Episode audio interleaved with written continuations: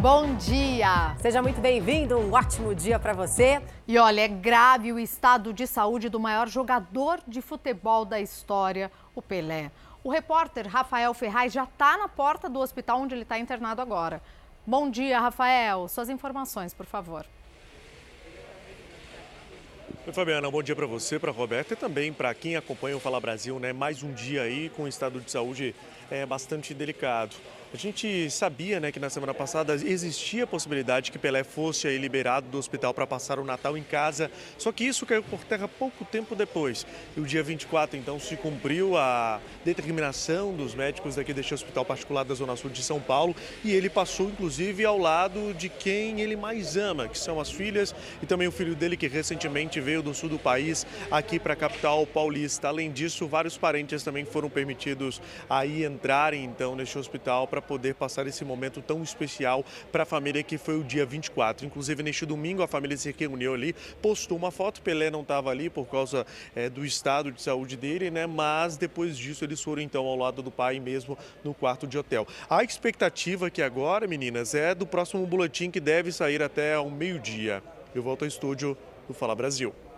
O boletim deve né, passar todas as informações, certamente, é, sobre o estado de saúde do Rei Pelé. Agora, uma árvore caiu e interditou uma importante rodovia de São Paulo. Um carro foi atingido e, por muito poucos ocupantes não ficaram feridos. A motosserra corta a árvore de grande porte que caiu no quilômetro 12 da rodovia Anchieta, sentido litoral obstruindo todas as pistas e causando quilômetros de congestionamento. Mas o pior foi que a queda atingiu um dos carros que passava pelo local. A árvore caiu, meu, coisa de segundos. Não tinha nem como nem frear nada, porque caiu na parte da frente do carro, né? Apesar do susto e da destruição do carro, o Sérgio teve sorte.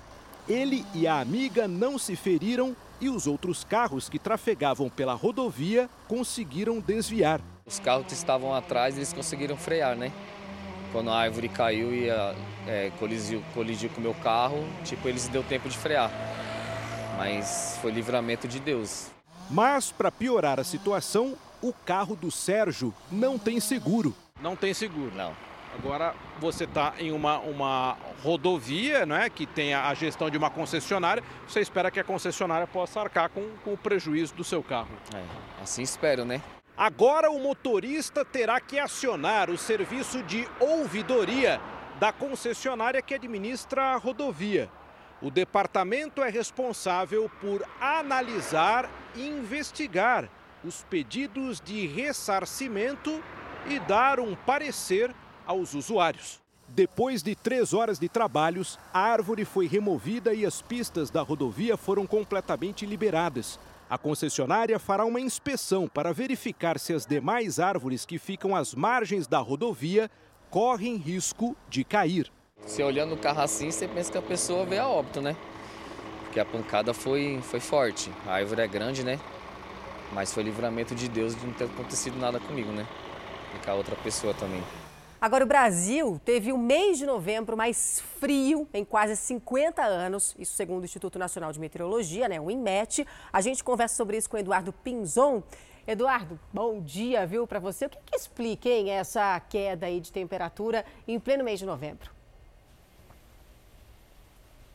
Olá, bom dia. Segundo o IMET, foi um frio de origem polar da região sul que foi responsável pelas baixas temperaturas principalmente no mês de novembro. O balanço do Instituto de Meteorologia aponta ainda chuvas mais intensas em praticamente todas as regiões do país. As exceções foram o centro-oeste e também aqui no Rio Grande do Sul, onde o índice ficou abaixo da média. Belém, a capital paraense, se destacou com o maior volume de chuvas. De setembro a novembro, foram quase 780 milímetros, quase 400 acima da média anual. Voltamos ao estúdio. Chegou ao fim a greve dos pilotos e comissários de bordo. Vamos ao vivo até Brasília conversar com a Lívia Veiga, que tem mais informações sobre esse assunto. Lívia, os aeronautas aceitaram, portanto, a proposta? Bom dia para você. Oi. Oi, Fabiana, bom dia para você também. Bom dia a todos. Sim, Sindicato e empresas entraram em acordo. Assim, haverá um aumento de 6,97% no salário de pilotos e comissários. Segundo o sindicato, 70% dos trabalhadores aprovaram essa proposta em uma votação com quase 6 mil profissionais. A greve por melhores salários e condições de trabalho ocorreu diariamente na semana passada por duas horas diárias, entre 6 horas e 8 horas da manhã.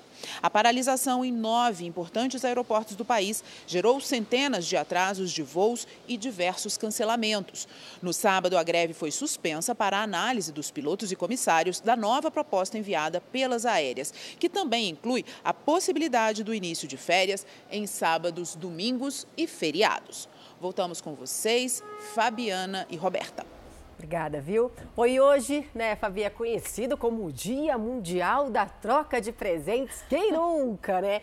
Ganhou ali uma roupa maior ou menor, ou simplesmente não gostou mesmo daquele par de meia que veio no Amigo Secreto. Eu confesso que no Amigo Secreto desse ano, lá na minha casa, na família, o meu veio quebrado. Nossa, então não dá nem pra trocar, Roberta. Não, vou ter que trocar, dá gente. Pra trocar? Quebrado da loja. Eu vou pegar o presente que, que, a Roberta trouxe aqui pra mim, não. só que olha que interessante, eu imaginava que era só chegar e fazer a troca. Mas a gente vai mostrar agora que não é só chegar e de repente trocar o presente, né? Às vezes o comércio tem algumas leis ali internas ou mesmo algumas determinações para fazer essa troca. Nem todos são obrigados a trocar os produtos. Passado o Natal, o movimento no shopping dá aquela acalmada. Que nada! A corrida agora é pela troca de presentes. Sempre acontece a gente precisar trocar, né? Seja aquela roupa que o tamanho não serviu, o brinquedo que veio quebrado ou um item que não faz muito o seu estilo. Tem sempre um motivo. Eu, no caso, que compro em última hora e aí, né, tem sempre aquele momento da troca, não tem jeito. Mas você sabe quais são as regras na hora de trocar um produto? Tenho muitas dúvidas. Cada comerciante é responsável por suas próprias regras. Por isso, a dica já começa na hora de comprar um presente para alguém. É importante perguntar se aquele produto tem direito à troca. Os lojistas também são responsáveis por definir como a troca pode ser feita se a nota fiscal deve ou não ser exigida, se o produto tem que estar com a etiqueta original ou até mesmo rejeitar a troca de produtos em promoção que não apresentem defeito. Se o lojista se comprometeu a realizar essa troca, sim vai ter esse direito de realizar essa troca. Se ele se comprometeu e não quer trocar o Código de Defesa do Consumidor, ele ampara totalmente esse consumidor. Para compras pela internet, a regra é outra. Todo consumidor, quando realiza uma compra pela internet, ele tem o direito de arrependimento. Esse direito de arrependimento é de sete dias. Regras esclarecidas, está aberta a temporada de troca aos presentes. Bom, pelo menos para aqueles que ganharam, né? Eu geralmente não ganho muito presente não, então eu não costumo trocar, né? Depois que você é pai, você só dá presente, não ganha mais não. E um dia depois da prisão de um empresário suspeito de terrorismo, a polícia do Distrito Federal encontrou 40 quilos de explosivos numa área de mata. A gente conversa ao vivo com a Vanessa Lima, né, Vanessa? Bom dia para você. Agora, de quem são esses explosivos? A polícia já sabe? Bom dia, Roberto. Olha, por enquanto nenhum suspeito foi preso. O material foi encaminhado para o Instituto de Criminalística para a perícia. Os cerca de 40 quilos de explosivos estavam numa área de mata que fica no Gama, que fica a cerca de 30 minutos aqui da área central de Brasília. E o material foi desativado. Junto com esses explosivos foram encontrados coletes à prova de bala. Aqui em Brasília segue preso o empresário George Washington de Oliveira Souza, de 54 anos. Ele que é suspeito de instalar uma bomba bomba num caminhão de combustível, perto do aeroporto aqui de Brasília. Ele disse que veio do Pará e se juntou a manifestantes contrários ao resultado das eleições presidenciais que estão acampados ali em frente ao quartel-general do Exército e que a intenção seria provocar o caos. A bomba foi desativada. Sobre as armas apreendidas, o empresário disse que gastou cerca de 160 mil reais e que a intenção seria distribuir essas armas no acampamento. Fabiana, Roberta. Obrigada, Vanessa, pelas informações. E olha, seis pessoas morreram depois de um ônibus cair de uma ponte em um rio na Espanha. Apenas o motorista e a outra passageira sobreviveram. Eles foram levados ao hospital com ferimentos graves. E lá foi constatado que o motorista não estava sob efeito de droga e nem de álcool. A polícia acredita que o mau tempo tenha feito o veículo derrapar em uma curva na entrada dessa ponte que a gente vê aí nas imagens. Bom, os Estados Unidos passaram pelo Natal mais frio dos últimos 40 anos. As baixíssimas né, temperaturas mataram mais de 30 pessoas no país. A gente vai, inclusive, até lá com o nosso correspondente, o Vandrei Pereira, né, Vandrei? Que frio, inclusive, aí na Flórida, onde é que você está. Como é que está a situação hoje, hein? E como é que deve ficar essa semana? Pois é, ainda bastante frio, né, Roberta, Fabiana? Muito bom dia, bom dia a todos. É, foi um final de semana, né, um Natal muito frio, boa parte né, dos Estados Unidos, na maior parte do país, eu diria, em uma situação complicada, porque pelo menos 37 pessoas já morreram desde a chegada né, desse ciclone bomba, dessas baixas temperaturas congelantes que atingiram é, o país praticamente de ponta a ponta. Né? E pessoas que morreram principalmente em acidentes de trânsito. Muitas pessoas acabaram saindo das suas casas, pegando seus carros, tentando viajar e se envolveram nesses acidentes. Olha, mais de 2 milhões de casas ainda continuam sem energia elétrica com aquecimentos inclusive comprometidos e 200 milhões de habitantes ainda estão sem energia, ou melhor, sem, em alerta de congelamento. Isso inclui aqui partes da Flórida que né, as pessoas é, esperavam viajar, acabaram não conseguindo e muitas pessoas ficaram em casa e mesmo assim ficaram sem energia elétrica. Mais de 5 mil voos já foram cancelados desde a chegada né, do ciclone até o domingo, ou seja, situação bem difícil também para quem tentou viajar através dos aeroportos. A boa notícia é que a previsão de, do final desse ciclone já começa a aparecer. Hoje mesmo a gente já tem a previsão de uma temperatura um pouquinho mais alta, né, de uma máxima de 12 graus, pelo menos aqui é, para meados da Flórida, mas no resto do país a temperatura começa a subir mesmo lá para o meio da semana, viu? Aqui em Orlando, só para vocês terem uma ideia, 2 graus positivos nesse momento. Fabiano, Roberto. Vandrei, obrigada pelas informações. Se aqueça aí, porque as imagens são impressionantes. Mais de 240 milhões de pessoas atingidas ali por esse alerta, né, de toda a população norte-americana, para a gente entender, 70% dessa população é atingida por esses alertas nesse momento, Roberto. E muita gente sem conseguir viajar para passar o Natal com a família, né? Porque é muito comum por lá, mas assim, impossível pegar qualquer tipo de rodovia numa nevasca como essa, né? E quando que a gente iria ver o Vandrei com esse frio todo é, em plena Flórida? Né? Realmente muito inusitado. Vamos suavizar um pouquinho aqui. Você que está chegando ao Fala Brasil já está aí nessa segunda-feira em contagem regressiva para 2023? Pois saiba que a montagem para uma das maiores festas da virada do mundo, que é em Copacabana, no Rio de Janeiro, já está a todo vapor. Quem está lá já ao vivo é a repórter Monique Bittencourt, que está acompanhando todos os trabalhos por lá e vai nos contar diretamente desse calçadão lindo como é que estão os trabalhos aí. Bom dia para você, Monique. Bom dia, Roberta. Bom dia para todo mundo que nos acompanha. Olha, o clima é de animação. São dois anos sem a tradicional festa de Copacabana e finalmente o Réveillon vai acontecer. A gente está em frente ao principal palco dessa festa aqui, o os técnicos já fazem os últimos ajustes, monta a montagem está a todo vapor. E quem vai se apresentar aqui são cantores como Zeca Pagodinho, Alexandre Pires, Isa. Vai ter também a apresentação da Escola de Samba Grande Rio, muitos DJs. A gente lembra que são 12 minutos de queima de fogos, então a expectativa é muito grande. Expectativa de público de 2 milhões de pessoas. Aqui a gente vai continuar acompanhando toda essa programação. Roberta, Fabiana que muitas famílias têm mais de uma pessoa com necessidades especiais. É né, verdade. E para elas, né, o apoio da ABADES, que é a Associação Brasileira de Assistência e Desenvolvimento Social, faz toda a diferença no dia a dia.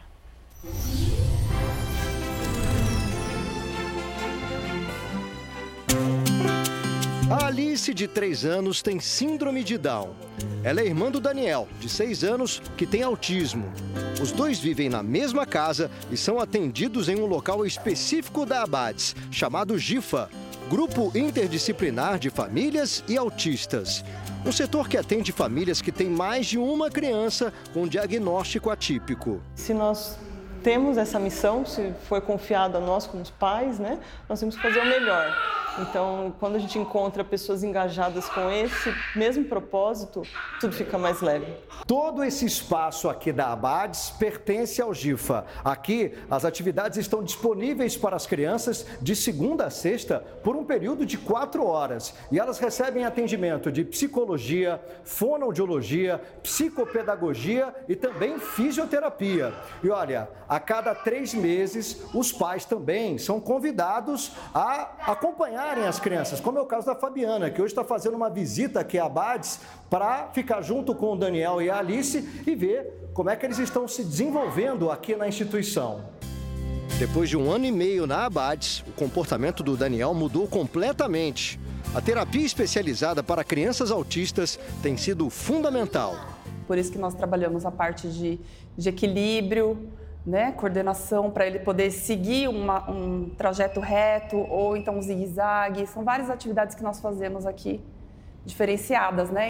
O autismo geralmente é percebido no comportamento atípico da criança. Dificuldade de interação, de socializar, de compartilhar as coisas, de brincar junto. E alguns rituais, alguma rigidez de comportamento é, dificuldade de mudança de rotina. Nem sempre uma criança com síndrome de Down vai ser autista também. É o caso da Alice, irmã do Daniel. Uma fofura que está sempre sorridente e interagindo com todo mundo. Ela veio somar. Somar porque o Daniel ele era mais agitado, agressivo e era bem desafiador e ela é totalmente oposto, né? A, a, a turminha de Down, eles são muito amorosos, muito é, calmos, né? Para que outros lares e famílias contem com o suporte da Abades, que é totalmente gratuito, as doações são muito importantes. A Record TV é a maior parceira da instituição porque acredita no trabalho e nos profissionais que todos os dias fazem a diferença na vida de muita gente.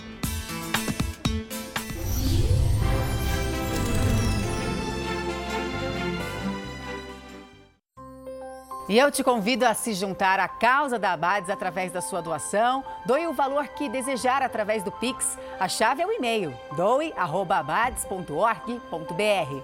Por telefone você pode doar 7, 20 ou 40 reais pelos números que estão aparecendo na tela. No site abades.org.br você pode ver outras formas para fazer a sua doação. O QR Code que está na tela te leva rapidinho até lá. Ajude a Abades a construir uma sociedade mais inclusiva. Abrace essa causa. Abrace a Abades. É hora de ajudar, né? O Festival da Virada de Salvador, uma das maiores festas de Réveillon do Brasil, vai contar com um sistema de reconhecimento facial. O Matheus Borges já está ao vivo com a gente e vai contar como é que funciona esse monitoramento. Matheus, bom dia para você. Oi, Oi, Fabiana, muito bom dia. Bom dia você acompanhando Fala Brasil. São seis câmeras instaladas nos três portais de acesso da arena, onde vai ser realizado o Festival da Virada. Portais como esses daqui, ó. Logo que esse caminhão sair, a gente vai ter uma imagem melhor dos portais. São três portais de acesso e aí é, todos que participarem do evento serão filmados. Caso alguém seja fugitivo da polícia, imediatamente vai ser identificado através do sistema de inteligência da polícia. Assim, policiais serão acionados para prender essa pessoa. Além das câmeras, PMs, bombeiros, policiais civis estarão apostos na arena, que inclusive conta com um posto integrado e um ônibus da Polícia Civil dentro da própria arena. Fabiana, Roberta. E você já ouviu falar em dumpster diving? É uma prática bem comum nos Estados Unidos que consiste em vasculhar o lixo em busca de itens em boas condições para consumir e até revender. E olha, tem uma brasileira por lá que está fazendo o maior sucesso publicando esse negócio nas redes sociais. Vamos ver na reportagem. Eu tô pegando aqui mais as coisas que dá para ser reaproveitada, né? Coisas lacradas, na validade. Essa é a Renata Mirelli, brasileira que mora nos Estados Unidos há quatro anos. Tô enchendo aqui, tem coisa demais, gente, olha só. Cara, tem coisa demais. O que Renata não imaginava é que faria tanto sucesso fazendo um negócio diferente. Aqui nos Estados Unidos, a prática da Renata se chama dumpster diving. Em tradução livre, mergulho na lixeira. As pessoas vasculham lixo em busca de itens como roupas, móveis, alimentos, qualquer item em boas condições. Muitos dos seus adeptos não fazem por necessidade, e sim por razões ideológicas, um contraponto à cultura do desperdício. É, eu realmente fui me aprofundar mais depois que eu vi um vídeo de um, de um americano que, que filmou um dumpster que estava lotado de carne. Carne que parecia estar em perfeitas condições, sabe? Em uma ótima é, qualidade. Nas redes sociais, ela já tem mais de 200 mil seguidores. Como as lixeiras geralmente estão localizadas em instalações privadas, os mergulhadores, como são chamados, podem ocasionalmente ter problemas por invadir. Logo no início, quando eu estava, é, quando eu comecei a fazer a prática do dumpster diving, eu me encontrei com um funcionário e ele mandou eu sair. Ele disse que aquilo ali era um local propriedade privada e que eu deveria me retirar, que não era permitido eu fazer aquilo, né? A lei sobre a prática varia de país para país e de caso para caso. De maneira geral, o descarte de materiais é entendido como abandono de propriedade. É aquela famosa frase: Achado não é roubado. E o ditado vale desde que esse achado não tenha sido perdido e nem que ele esteja dentro de uma propriedade. Há também limites para o que pode ser retirado legalmente do lixo. Em um caso nos Estados Unidos, em 1983, envolvendo uma lista de clientes encontrada em uma lata de lixo, o proprietário das informações descartadas recebeu equivalente a 2 milhões e meio de reais em danos. Respeitando as regras, muita gente tem feito do dumpster diving um trabalho paralelo ou até mesmo a atividade principal.